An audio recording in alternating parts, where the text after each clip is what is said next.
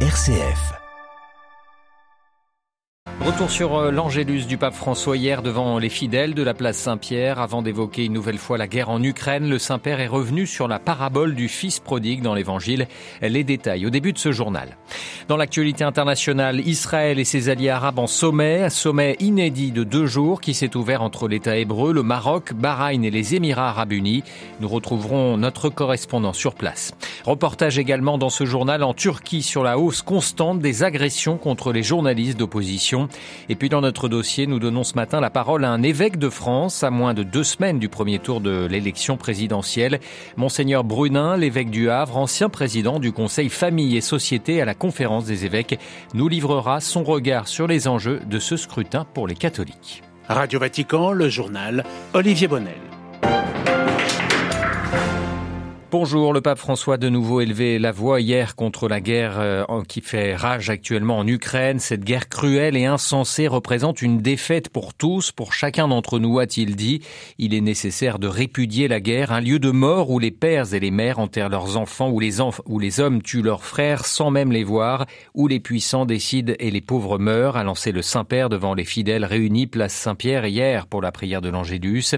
Avant cela, en commentant la parabole du Fils prodigue, le pape avait médité sur l'importance d'être solidaire de ceux qui sont sur le chemin de la repentance, mais également sur le besoin de se réjouir de la conversion du prochain. Le compte-rendu de Marine Henriot. E commuove pensare a quanto il Padre sempre ci ami e ci attenda. Lorsque le fils prodigue est accueilli chaleureusement par son père après s'être mal comporté, cela provoque la colère du frère aîné. Lui a toujours eu un comportement exemplaire suivant les commandements de son père et son sens du devoir, mais c'est son frère qui bénéficie de la fête lorsqu'il revient.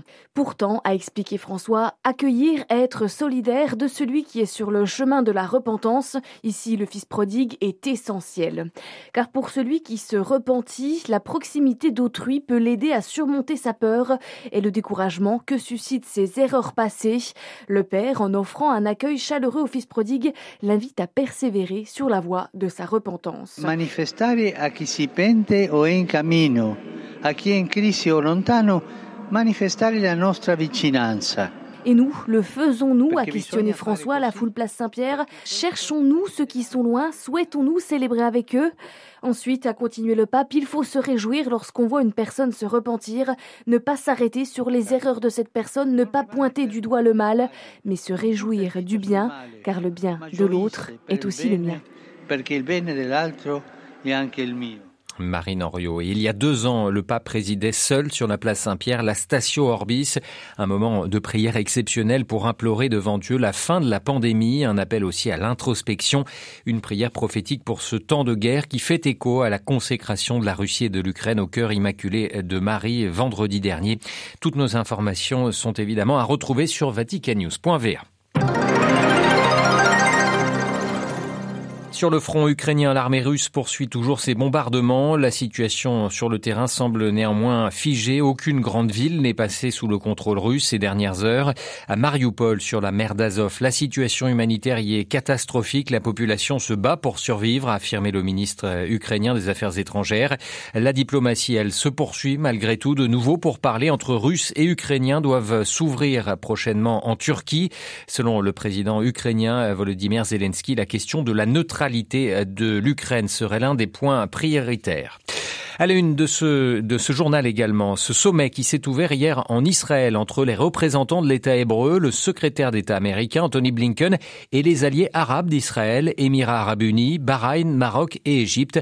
Un sommet inédit. La correspondance de Lucas de Villepin. C'est le kibbutz de Sdeboker où repose David Ben Gurion, fondateur de l'État d'Israël, qui sert de décor à ce sommet de deux jours.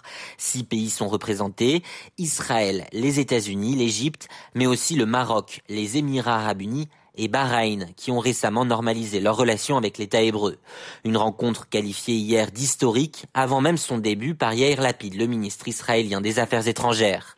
Principal dossier, le nucléaire iranien. Alors que Téhéran est sur le point de conclure un nouvel accord avec les grandes puissances, Israël et ses alliés arabes veulent présenter un front uni et faire part de leur inquiétude aux États-Unis. Les conséquences de la guerre en Ukraine sont aussi au menu des discussions. Question cruciale pour l'Égypte, très dépendante des importations de blé ukrainien et russe. Malgré une visite éclair d'Anthony Blinken à Ramallah hier, aucune avancée n'est attendue concernant le dossier palestinien, une nouvelle fois relégué au second plan. Lucas de Villepin, Tel Aviv, Radio Vatican. Et alors que se s'ouvrait ce sommet, un attentat a eu lieu dans la ville de Hadera, c'est à une cinquantaine de kilomètres de, de, Tel Aviv. Deux policiers ont été tués, plusieurs autres blessés. Une attaque revendiquée par le groupe terroriste État islamique.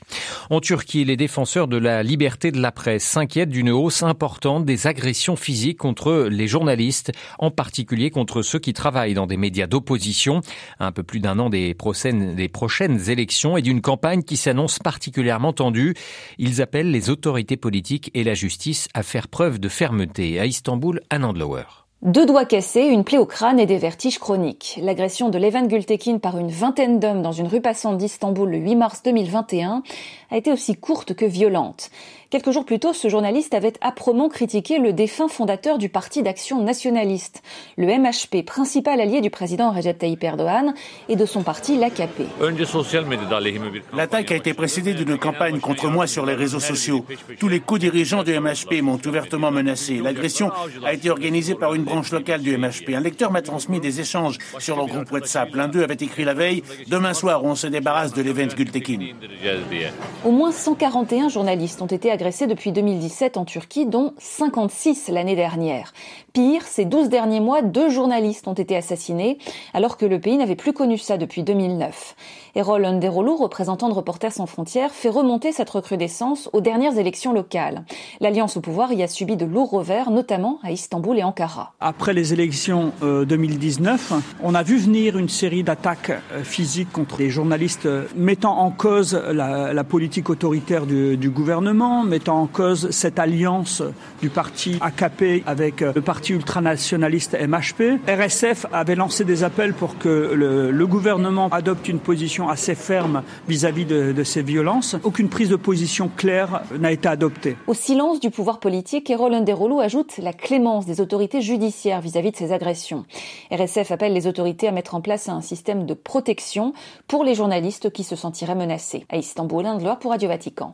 Une flambée de violence au Salvador. L'état d'urgence y a été déclaré pour un mois dans ce petit pays d'Amérique centrale après une vague d'homicides. 62 meurtres ont eu lieu en 24 heures, des crimes imputés aux gangs criminels. Une victoire à Malte pour les travaillistes. Le parti au pouvoir est sorti le grand gagnant des, élect des élections générales qui se tenaient ce week-end sur l'île méditerranéenne, permettant à Robert Abella de rester à la tête du gouvernement. La correspondance régionale de Blandine Hugonnet. Alors que les résultats définitifs du scrutin n'étaient pas encore communiqués, Robert Tabella clamait et se félicitait déjà hier soir de sa victoire. Victoire sans surprise, le Premier ministre maltais et chef des travaillistes était donné favori de cette élection législative. Pendant la campagne éclair, le quarantenaire n'avait cessé de vanter la bonne gestion de la pandémie et les bons résultats économiques de son administration. C'est donc pour un troisième mandat consécutif que les travaillistes sont maintenus au pouvoir et l'emportent à nouveau sur les nationalistes, deuxième plus grosse force politique de l'ancienne colonie britannique.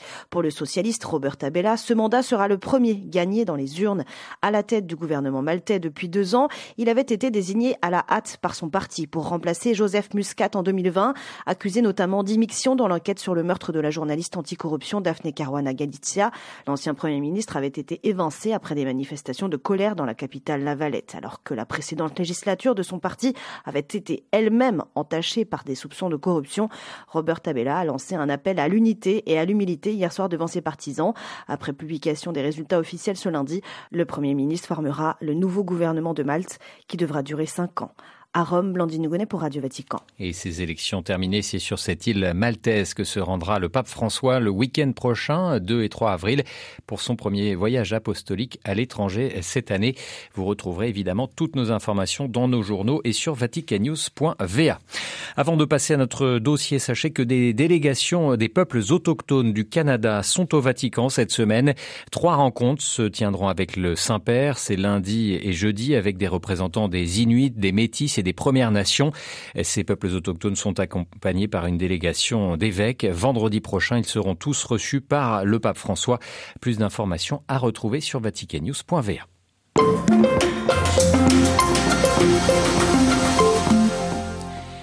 Le 10 avril prochain se tiendra le premier tour de l'élection présidentielle française, une élection bouleversée par la guerre en Ukraine qui a vu son candidat favori, le président sortant Emmanuel Macron, concentrer une grande partie de l'attention des médias. Mais au-delà de ce conflit, la société française est confrontée à de nombreux défis et déséquilibres qui ont été accentués ces deux dernières années par la pandémie de Covid-19 et interrogent les Français. Parmi les thèmes au cœur du débat, la question de la précarité, de l'identité, de la bioéthique ou encore de la crise économique des enjeux particulièrement chers au cœur des catholiques, enjeux qui ont été pourtant délaissés par la majorité des candidats de la campagne.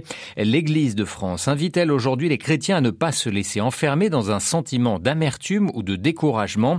Ce matin, nous donnons la parole à Monseigneur Jean-Luc Brunin. Il est l'évêque du Havre, ancien président du Conseil Famille et Société de la Conférence des évêques de France. Monseigneur Brunin qui nous partage ce matin son regard sur les enjeux de cette élection pour les catholiques et les invite à s'investir dans les débats animés par l'espérance. Faire l'opinion publique, c'est aussi la responsabilité des chrétiens durant cette période électorale. On ne peut pas rester dans une posture attentiste face à des programmes qui n'ouvrent pas forcément vers un avenir et une espérance. Je crois que c'est essentiel aujourd'hui d'oser regarder l'avenir Malgré tout, on sent qu'il existe une forme de peur chez une partie de l'électorat catholique. En tant qu'évêque, quel regard est-ce que vous portez sur les inquiétudes des chrétiens en France? C'est vrai que les situations sont difficiles. Il y a la guerre en Ukraine, on a eu la pandémie de Covid, et donc ça a déstabilisé, ça a insécurisé. Le danger, ce serait que les chrétiens participent d'un certain mouvement de repli sur eux-mêmes qui marque beaucoup de nos concitoyens et adoptent des attitudes déclinistes et désespérées. Alors, je crois que aujourd'hui, euh, il y a certainement une invitation aux catholiques de dire reprenons toutes les questions qui engagent l'avenir de notre société et puis même de l'humanité et ne restons pas simplement crispés sur des choses qui nous paraissent disparaître, mourir. Il faut pouvoir promouvoir des sujets qui engagent l'avenir et qui l'orientent vers l'espérance. Cette crispation que vous mentionnez est-elle quelque chose de nouveau chez les catholiques français ou bien l'avez-vous déjà observé ces dernières décennies ou ces dernières années? Je ne crois pas que ce soit nouveau, c'est-à-dire que c'est l'inquiétude face à ce qui paraît euh, ébranler nos sécurités, nos convictions. Et c'est dommage si les chrétiens s'arc-boutent sur le passé, veulent défendre des positions euh, pour que rien ne change, c'est pas le sens de la dynamique chrétienne.